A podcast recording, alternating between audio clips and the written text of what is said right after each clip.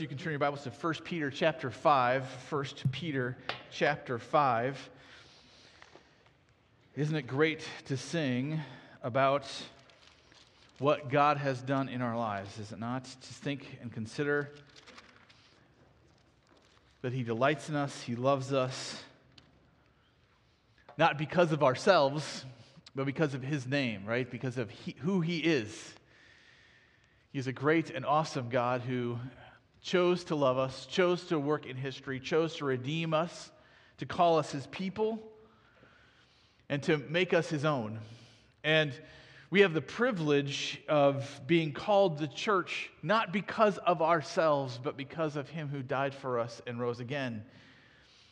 And so we are a called group of people who are commissioned to make disciples because God is calling out a people, a community to his name from every tribe and tongue and nation. And we have the, the privilege of, of committing ourselves to that and corporately to organize and to work to make that happen. And so this morning, as we look at that, we're going to be looking, in a sense, back at, at history a little bit so you can consider uh, th- th- this, this aspect of being the church corporately.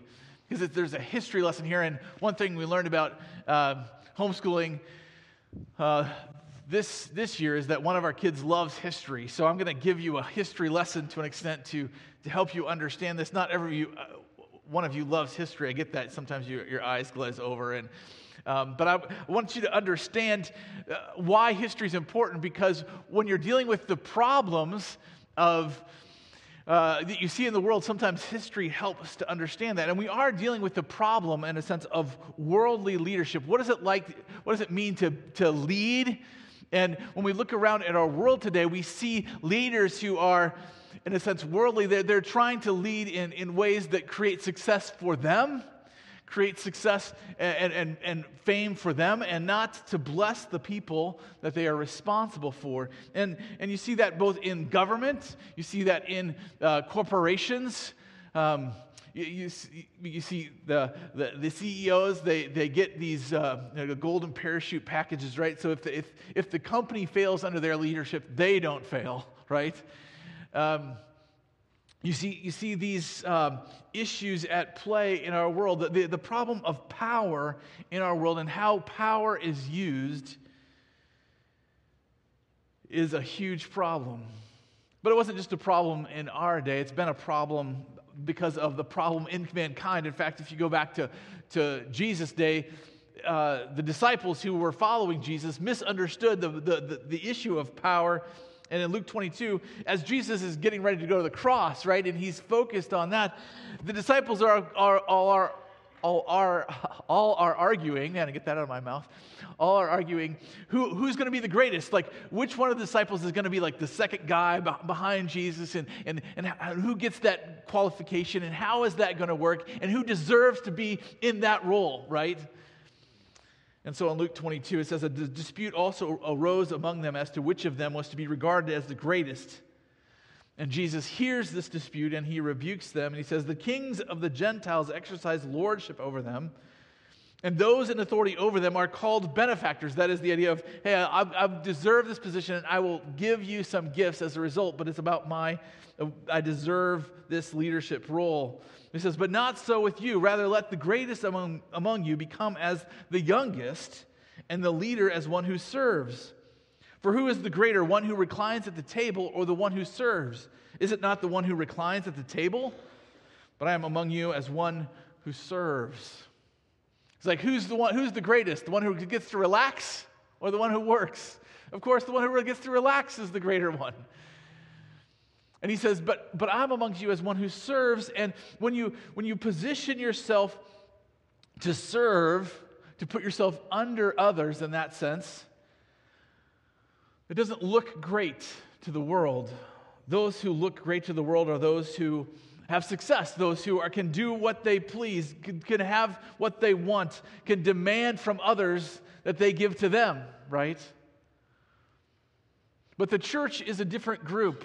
It organizes itself differently and it has different leaders because its purpose is different. It does not exist for itself, it exists for those who aren't here yet, We exist even as you look around and say, look at what God has done. Look at the people God has called from different tribes and tongues and nations to be one people here.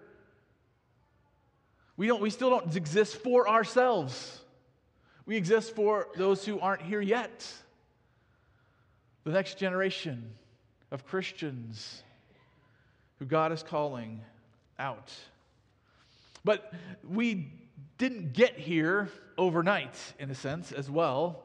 And when it comes to churches and to the organization of churches, we didn't get there either because that, idea of the one who is greatest among you is the one who serves didn't always translate in his disciples, right?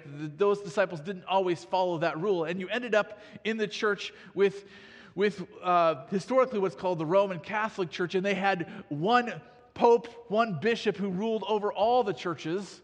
And there was a hierarchy, and over time, that hierarchy became corrupt. And Martin Luther in 1517 nailed uh, to the door in Wittenberg 95 theses why the, the, church shouldn't be operating the way it is. It was a lot about how forgiveness operated through the power of the church. And through that, that process of, of his, in a sense, rebellion, the, what was called the Protestant Reformation, where the church was seeking to reform itself, to say, say this is not the way we should be operating. And uh, so the Lutherans came out of that. Other groups came out of that. One of the groups that came out of, in a sense, out of the Lutherans itself was the what was called the Anabaptists, or Ana stands for again. The, you, literally in English, it would have been the rebaptizers. Okay, and they believed that you needed to be baptized if you were saved, and, but not baptized before you were saved. And so, one of the key aspects of that was that they would say, okay, you know, if you got baptized as a child, that doesn't mean anything to you personally. It might mean something to your parents, but it doesn't mean anything to you personally in your relationship with God. And so, if you have a relationship God, with God, you, you need to obey Him personally and get baptized again if you've been baptized the first time. This group of people um, didn't have political authority. They weren't. They didn't have uh, someone, a patron over them that was protecting them. And so even Lutherans and other groups persecuted them. And so there's ideas that came in those out of that persecution. And the, term Baptists became known, especially in England, as those who, who bought into this idea of a couple of things. And so I just want to go through a couple of things about what it means historically these ideas have come because often of persecution as to what, where does our authority lie as a church? How do we organize ourselves? And the first one is biblical authority as opposed to hierarchical authority. That is, that the Bible is our sole and sufficient rule of faith and practice. Other groups taught that, for instance, the Pope or a pope like figure had, had just as much authority as the Bible and could, ex cathedra, so to speak, say things that were uh, from God and need to be followed just as much as the Bible. And we believe that the Bible is a sole, sole and sufficient rule of faith and practice. Second Timothy 3:16 says all scripture is breathed out by God and is profitable for doctrine, for reproof, for correction, for training in righteousness, that the man of God may be complete, thoroughly equipped for every good work. That is, this is all we need to do what God wants us to do. We don't need someone else telling us what to do. Now we need teachers to teach us God's word, and we need a, a, community to help us live out God's word together. But this is what we need, as opposed to some hierarchy of churches or some other church uh, coming out of us. And so, one of the reasons why we, we sometimes call Baptists, uh, but Baptists don't really necessarily believe that we, we need the name because oftentimes actually the term baptist was given to those uh, given to them people who believe like this by their enemies we're just trying to say we're biblical rather than that we're baptists but baptist is a good acronym for these ideas so the second one is the autonomy of the local church that is each local church doesn't have to have a hierarchy of leaders above it but each local church should have the ability to make its own decisions and to rule itself. That's the autonomy of the local church, that we can just be a group together. And another idea here is the priesthood of the believer. That is, that we don't have to go to a priest to confess our sins, to get absolution or forgiveness for our sins. But each of us, because we have access to God ourselves, we can get forgiveness from Christ ourselves, the priesthood of the believer. You have the right. You don't have to come to me or any other individual and say, hey, I need to confess my sins and am I forgiven? You can go to Jesus directly. That's very freeing, hopefully but it's also a great responsibility as well. You should be going to Jesus and saying, Forgive me, right? If you're not, there's a problem. Another aspect here is two ordinances. Two ordinances. We believe, again, that that, that God has given us certain commands as to, to follow in the church to do together. And those, there's two primary ones that we believe in. The first is communion, that Christ commanded his disciples say, Hey, remember my death until I come back. We're, we're called to do that on a regular basis. It doesn't say how often a church has to do it.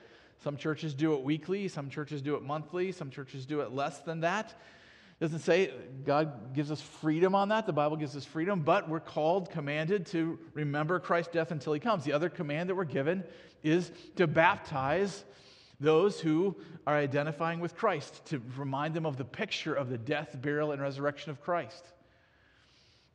And those are two commands Christ gives to the church to do. Another aspect of this is the idea of individual soul liberty. So within the church, we're not, we're not supposed to control one another's consciences, right? The idea is we, we can believe what God wants us to believe. Now, that's one of the reasons why we covenant together about what we believe. But the idea of individual soul liberty is that I can't tell you what to believe. I can't command your conscience. Again, because it goes back to biblical authority, God at His word is most important. So another aspect of this is saved, baptized church membership. Like, like how do we know who's a part of the church? And again, some churches believe that you, you, uh, you, you baptize your kids and they grow up in the church and therefore they are church members. And we're saying that there's something that God does in each individual. It doesn't come because you're a part of a family, it doesn't even come because you attend church. It comes because God does something inside of you that gives you life and causes you to trust in Him, to trust in Jesus.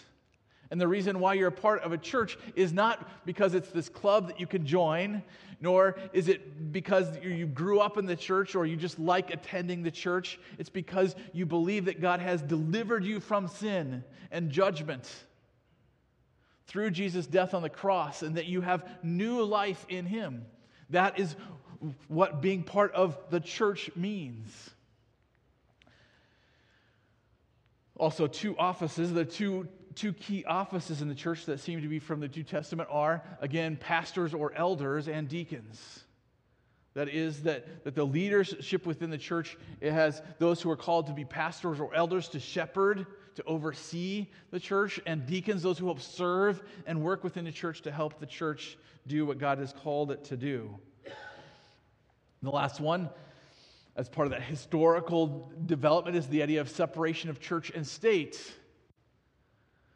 As Baptists, we've been persecuted too many times by those in power, and we don't want to replicate that problem.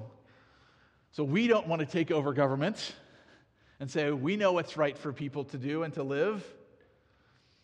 We want to keep that separate because we want the freedom to believe and to practice what God we believe God wants us to do. And uh, historically, it's interesting because in the Second Great Awakening, what happened, which is kind of a revival in America right before the, the Revolutionary War. It happened in the 1740s to 1750s. This Great Awakening happened. And then in 1776, the British government got too uh, controlling and people didn't like it. And so there was a revolt. No taxation without representation, as they said. And uh, so historically, then the, America declared its freedom, but it came right after the, this Great Awakening. And the Great Awakening wasn't just a Baptist, in fact, it wasn't even primarily a Baptist revival. But the Baptist churches overall grew the most during that revival. And so there's a tremendous influence of, of this kind of thinking about church and state as this new country was formed. To such a degree that we have codified in our Bill of Rights, right? There, there shall be no, no, no coercion, right? And there's not going to be no church, no state church, which is like the first time, at least in Western history, that that was the case. There's always a state church. Even England, after it pulled out of the Roman Catholic Church, and it still had a state church, the Church of England. And in America, we have this the government's not going to regulate religion, it's not going to control religion. We're not going to have a state church. And that happened primarily coming out of the Second Great Awakening and the ideas that have been talked about overall in this process. So we have these ideas at play in what it means to kind of organize churches. And, and you see overall in America today, this is the case. Most churches, actually, even if they aren't Baptists, practice a lot of these same ideas. There's a separation of church and state. There's local churches that don't have a total hierarchy, though some of them do, but it's pretty local still, even then. And so you have th- these ideas percolating through, but at the same time as those ideas are there, there's some fundamentalized, fundamental ideas about what it means to be a leader, to organize yourself, to be a community together that's really important. And we find in 1 Peter 5 some key ideas that need to get across in order to operate healthily as a community. And I just want to notice those in 1 Peter chapter 5. So notice Follow along as I read in 1 Peter chapter 5 and verse 1. He says, So I exhort the elders among you as a fellow elder and a witness of the sufferings of Christ, as well as a partaker in the glory that is going to be revealed. Shepherd the flock of God that is among you, exercising oversight, not under compulsion, but willingly, as God would have you, not for shameful gain, but eagerly not domineering over those in your charge, but being examples to the flock. And when the chief shepherd appears, you will receive the unfading crown of glory. Likewise, you who are younger, be subject to the elders. Clothe yourselves, all of you, with humility toward one another, for God opposes the proud, but gives grace to the humble. Here, Peter is talking to the church, and he's talking to the church about how to live in troubling times, how to live as exiles in a world where the, the authorities are against you. That it's not just like in America where they're just kind of neutral about you. In, in the Roman Empire at this time, they were against the church overall. And he's saying, leaders, the elders who are among you, how do you need to lead? And it says here, uh, the, thing, the thing I want to draw out primarily here is that leaders need to keep the main thing primary. What is that main thing that we need to keep primary? Well, notice what he says. He says, I exhort the elders among you as a fellow elder and a witness of the suffering of Christ, as well as a partaker in the glory that is going to be revealed. So he's saying, I'm speaking out of kind of this, I'm, I'm with you in this same role as an elder. And he's saying, Christ suffered for us. I saw it happen, and I know that I'm going to be a partaker of the glory that's going to be revealed. And he tells elders what to do. And then he says at the end, verse 4 when the chief shepherd appears, you will receive the unfading crown of glory. So, the, the main thing that elders need to keep primary, both for themselves as well as the church, is that the chief shepherd died for us and is coming back for us. The chief shepherd died for us and is coming back for us. That's the main thing.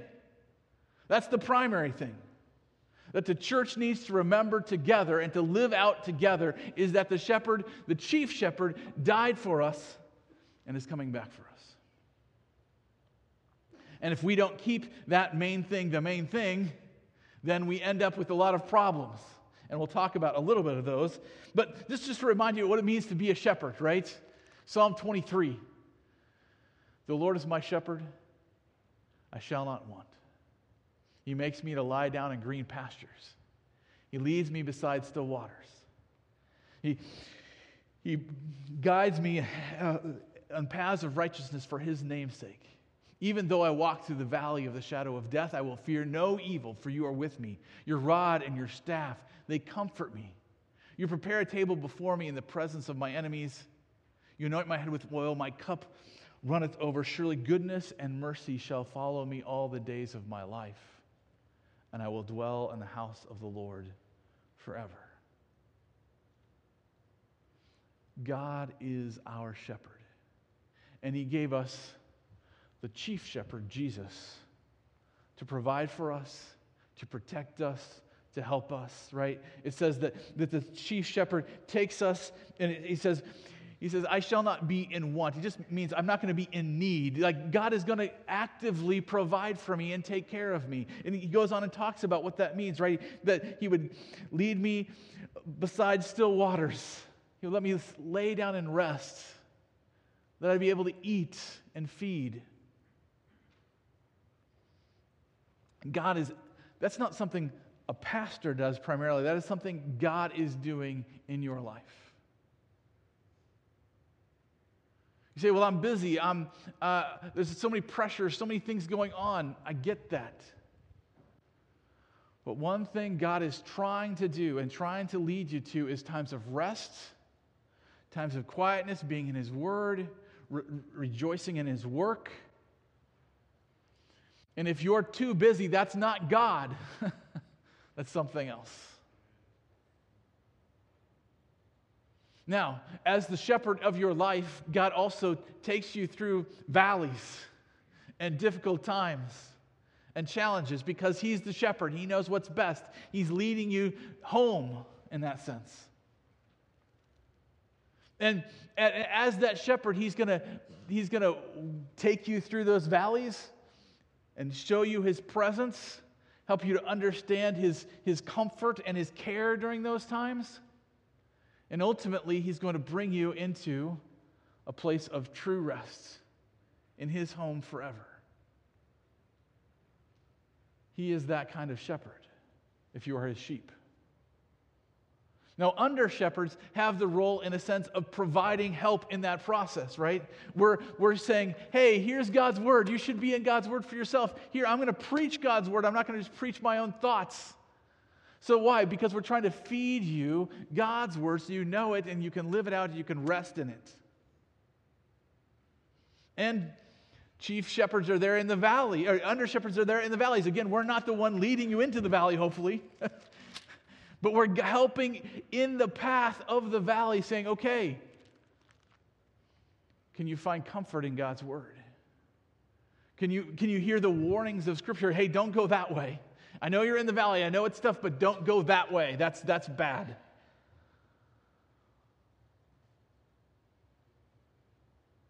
Under shepherds have the, the, the responsibility, just as it says here, to remind you hey, you're headed for home. You're headed for home. This is not our home. But you're headed there. Trust your shepherd. He died for you, He's coming back for you. And as shepherds, we need to keep that main thing the main thing. Because if we don't do that, then one, we're not glorifying the chief shepherd who is coming back for us. but also it's also a matter of care and comfort because in the midst of life, we all need to keep the main thing the main thing. And we try to make other things the main thing, like my career, my job, my family. And so he gives some warnings or some encouragements to shepherds here in the process, to, in that process of keeping the main thing the main thing. He says, Shepherd the flock of God that is among you, exercising oversight, not under compulsion, but willingly as God would have you, not for shameful gain, but eagerly, and not domineering over those in your flock. So he said there's three, in a sense, negatives here. He's saying there's ways you can go about shepherding that are bad, that are not helpful, not helpful for your soul primarily, and therefore, when your soul is not right, they're not helpful for your sheep as well. He says, he says, not under compulsion. Like you shouldn't have to do this. You say, well, I've got a family, I've got this, I've got that, I've got, I've, I've got to keep my job, so to speak. No, not under compulsion. It should be willingly.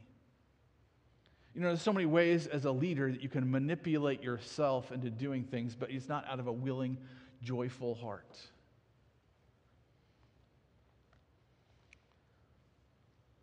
And you don't want a, sh- a shepherd that's like that. He also says, not for shameful gain. Not for shameful gain. Well, I just, I just, I need some money. I, am going to write this book, or I'm going to have this platform, or I'm going to do this, and I'm going to make some money out of this deal. This is not for shameful gain. Again, because you're, when you start living for shameful gain, you're living for this life and not for the next. Not that you don't need money to live, I get that. It's just saying it's not about the money in that sense.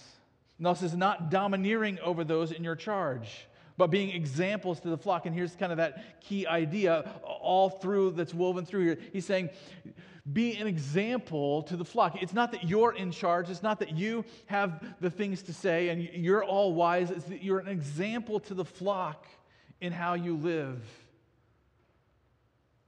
And these are all, so he's using these litany of narrow, narrow, ways to say, be an example.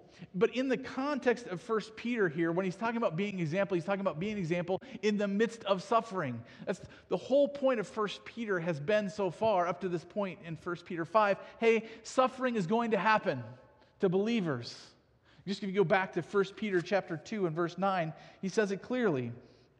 It says, But you are a chosen race, a royal priesthood, a holy nation, a people for his own possession, that you may proclaim the excellencies of him who called you out of darkness into his marvelous light.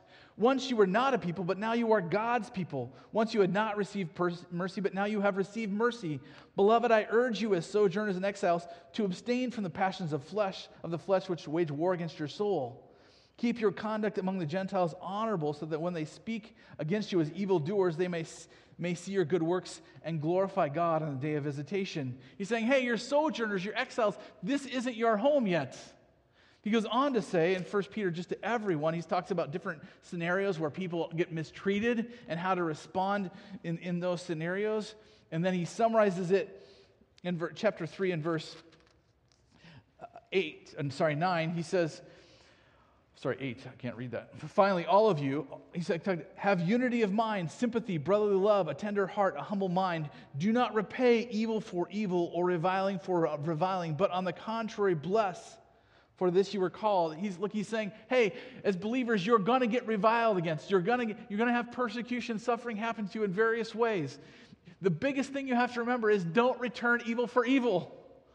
Don't do that in your suffering. Instead, bless the people, have the intention of blessing those around you. And when, when he gets to the end here in 1 Peter 5, he's saying to pastors, when he says, be an example to the flock, he's saying, live that way consistently for your flock so that they can see how to live in the midst of difficult times.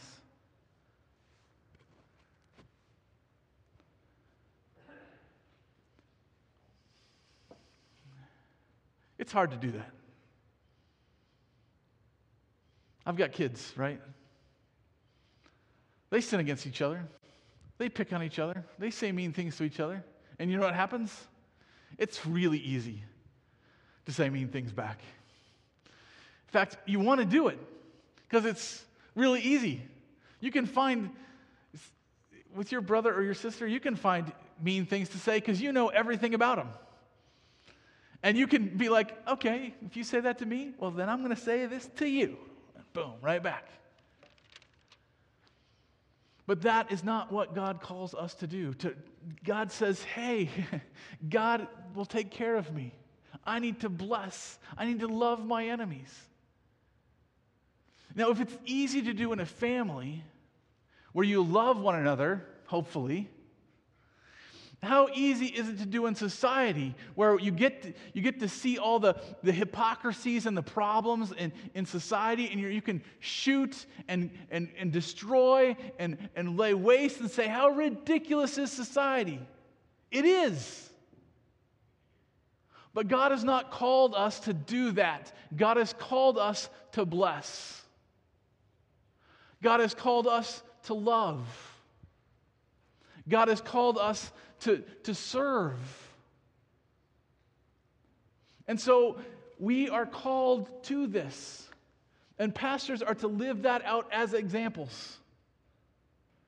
To not speak negatively of government, to not, to not trash those around you, but instead to seek to learn how to bless and encourage and work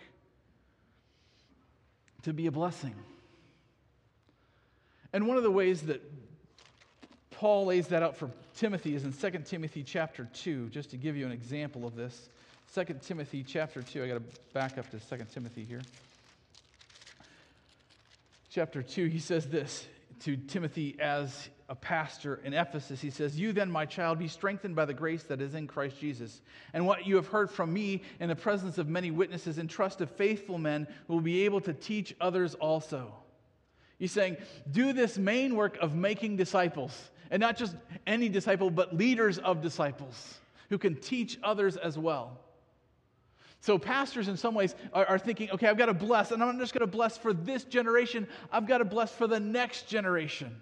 And not just for that generation, but how they're going to bless the following generation. You notice there's at least three generations here, right? It says Timothy, actually, there's four. Paul to Timothy. Timothy saying, pass it on to the next generation, who will then be able to pass it on to the next generation. He's like, there's four generations here of, of, and your heart is to think about what you've learned that you need to pass on in order that they can pass it on to the next generation. So, in this process of blessing and living out a life of blessing and not and, and living as exiles and strangers in the world, we're thinking not just about ourselves, we're thinking about the next generation. How does this work? Notice also then how he frames it, verse 8 of chapter 2. He says, Remember Jesus Christ, risen from the dead, the offspring of David, as preached in my gospel, for which I am suffering, bound with chains as a criminal, but the word of God is not bound. Therefore, I endure everything for the sake of the elect, that they also may obtain the salvation that is in Christ Jesus with eternal glory. He's saying, I'm enduring the suffering because of the elect, because of the next generation of those who need to hear the gospel. And I'm willing to do that. And as, as when you look at pastors, as you look at leaders, and there's plenty of not just pastors here, but pastors that claim to be pastors around the, the United States who build platforms from themselves or whatever, and some of them are good. I'm not trying to trash everyone who built a platform here. What I am trying to say is look, consider not just their words, but their lives. Are they in it for shameful gain? Are they in it for for some other power trip that they're on. We are called to endure for the sake of the elect, and we're called to make disciples for the next generation, enduring suffering in the process. And so that's what you want out of your leaders overall. You want men who are making the main thing the main thing. Christ is going to return, He's our chief shepherd. And as Christ put it to his disciples, the ones who forget that turn around and they beat their fellow believers, right? They, they, get, they get angry. They, they mistreat their fellow believers. Why? Because they forget that Jesus Christ is going to return. The chief shepherd who will reward those who live correctly and who will not reward those, judge those who don't live for him. Now, in that process, you say, well, then how do we live as a church? Notice how Peter puts it in 1 Peter chapter 5 at the end there. He says, Likewise, you younger, be subject to the elders. Clothe yourselves, all of you, with humility toward one another. And this is kind of point number two. Everyone needs to practice humility. If the, if the leaders are called to practice humility, well, then everyone is being called to practice humility. And how do, how do we do that? I just want to point out a few things here, both in Peter as well as in 1 Timothy. The first, how do we practice humility together, especially as a church, is by prioritizing character over charisma leaders. By prioritizing character over charisma in our leaders, okay? You can have guys who sound good, who act good, who are like, man, everybody should be following this guy. He's got a lot of charisma. Great, I'm glad he's got charisma, but does he have character? Does he know how to endure suffering? Does he know how to, to, to be patient and walk alongside of those who are hurting? Does he do the things behind the scenes with love and care. 1 Timothy 3 makes it clear, both for pastors as well as deacons, that character is the, the primary thing you should be concerned about in your leaders. Not how skilled and gifted they are at communicating, not necessarily how amazing they are in person, but what is their character like? 2 Peter chapter 2 gives warnings about false teachers because the Bible is clear that false teachers will arise and they'll do things out of compulsion because they have to. They'll do things for shameful gain. If you turn to 2 Peter chapter 2, which in my Bible is just over the page, he, Peter is pretty blunt here. He says, These are waterless springs and mists driven by a storm. Can you imagine if yes, we got a good rain yesterday. In fact, I was went out, went out to get some stuff for my wife out of the car and it hailed while I was outside. I was like, this is wrong. It's hailing. I don't like this. But it was. But it was good, right? For the ground, it was good. Can you imagine if every storm this spring, the, the, snow, the storm clouds came up, the thunder rolled, but rain never actually touched the ground? Like, yes, maybe even you had some water in the air, but it never actually fed the earth, right? And, and we would go all summer long and it would be like, oh, it's so hot, but then, oh, look, the rain's coming. It's going to be so great. No, no rain. The, the ground dries up, the crops die, right? That's what happens when you have no actual rain. It was good to get rain yesterday, right? We hadn't had rain in a while. And that's what he's comparing false teachers to. He's like, man, it looks great, it sounds great, it looks like you're going to get what you need, and then you don't. They're waterless spring mists driven by a storm. It, it sounds and looks cool, but ultimately, speaking loud boasts of folly, they entice by sensual passions of the flesh those who are barely escaping from those who live in error. He's like, they make huge claims and huge boasts about how, the, how they need to live. They're not living out of humility and character, they're living out of charisma and pride.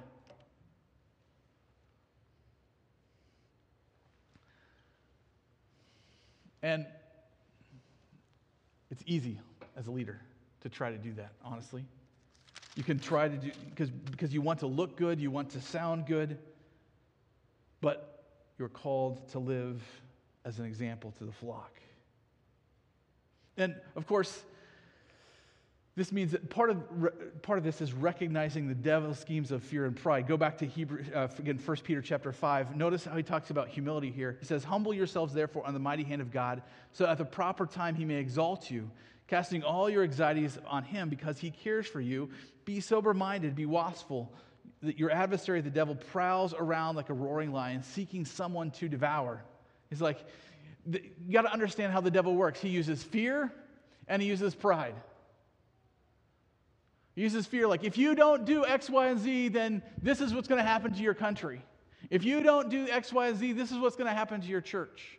If he uses fear to divide and conquer people, that's what a, a roaring lion is doing. The roaring lion in a lion pride is not the one that's actually going to eat you and kill you. The roaring lion is the one that's driving you to, toward all the other lions that are hiding out waiting for you. And the devil acts like a roaring lion. He wants to use fear to drive you to things that will destroy you. Rather, living in hope. I was talking to Norman Smith a little today. He, you know, he's living in Japan and he was hoping to get back for, for furlough this, this past year, but of course, COVID, right? So he didn't get to do that. And uh, so we were talking a little bit, and he's like, talking about just even the missionaries that, he, that, that are coming over from the States. And he's like, man, they're struggling with anxiety way more than what, what, what I remember. He's just saying, is, is America kind of a fearful place right now? Because it feels like everybody that's coming over is struggling with anxiety overall. And I was like, maybe. I don't know. I'm living in it. it's hard to tell. But, but it, in some ways, it's true. We, we, live, we live in a place that keeps trying to drive us by fear. I don't know which, which, which news cycle you listen to. It's often, often, often driven by fear. Like if you don't do X, Y, and Z, then your country is going to destroy, and your livelihood is going to get destroyed, and your freedom is going to get destroyed. Look, we have a God who's in control. He controls everything. And He loves us. And Jesus is coming back for us. So I think we can trust Him and not live in fear. But the devil wants to use fear. And when you're fearful, you're not humble, is the point. Because when you're fearful, you start to, to, to get to pride.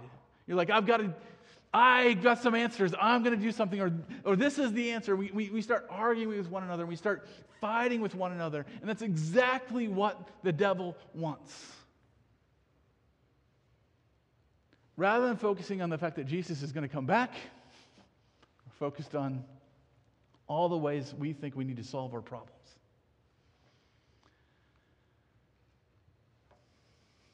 So, that's pretty heavy.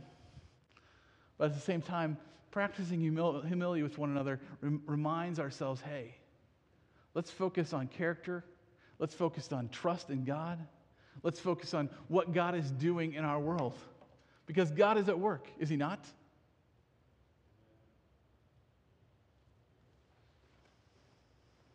God is at work. God's at work in COVID. God's at work in your home.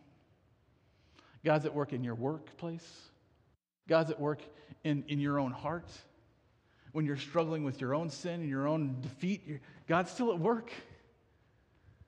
God is at work in so many different ways. The question is are you going to trust that? Are you going to be like, you know what? Jesus is my shepherd. He's, he's at work guiding me to places of rest. He's at place working even in the valley of the shadow of death. His rod and his staff are comforting me. He's guiding me and protecting me even there. Our shepherd never sleeps. And if that's true, then we can trust him. If that's true, then we can rest if that's true, then we can rejoice and not fear. And so,